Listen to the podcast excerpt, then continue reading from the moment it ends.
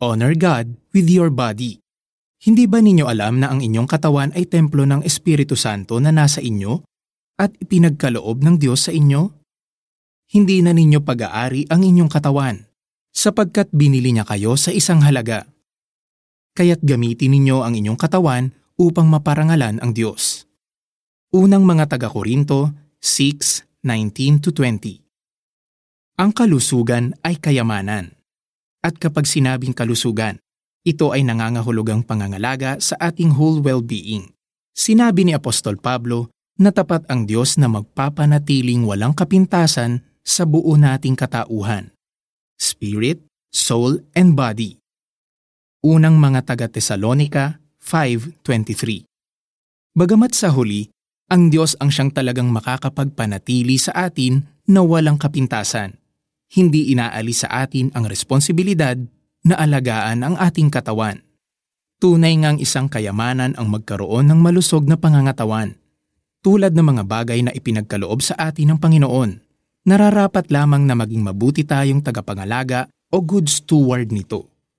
Hindi na natin pag-aari ang ating katawan dahil binili tayo ni Jesus Christ sa isang halaga at ito ay sa pamamagitan ng kanyang dugong nabuhos nang ipako siya sa cross.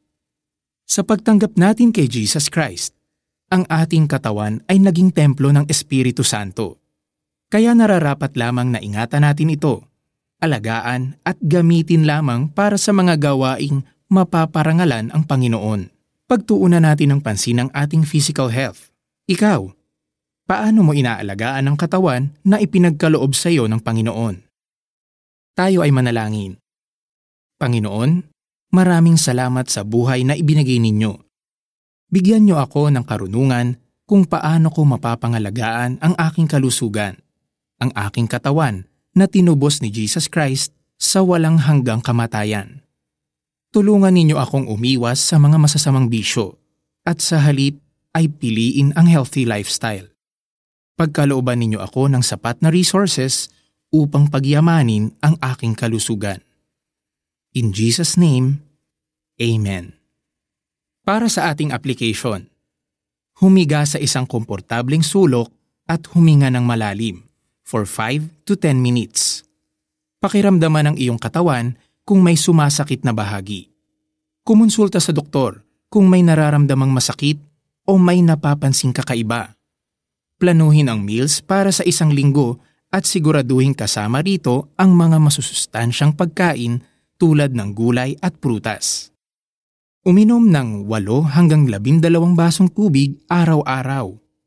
Isama rin sa schedule ang exercise. Hindi ba ninyo alam na ang inyong katawan ay templo ng Espiritu Santo na nasa inyo at ipinagkaloob ng Diyos sa inyo? Hindi na ninyo pag-aari ang inyong katawan. Sapagkat binili niya kayo sa isang halaga. Kaya't gamitin ninyo ang inyong katawan upang maparangalan ang Diyos. Unang mga taga-Korinto 6:19-20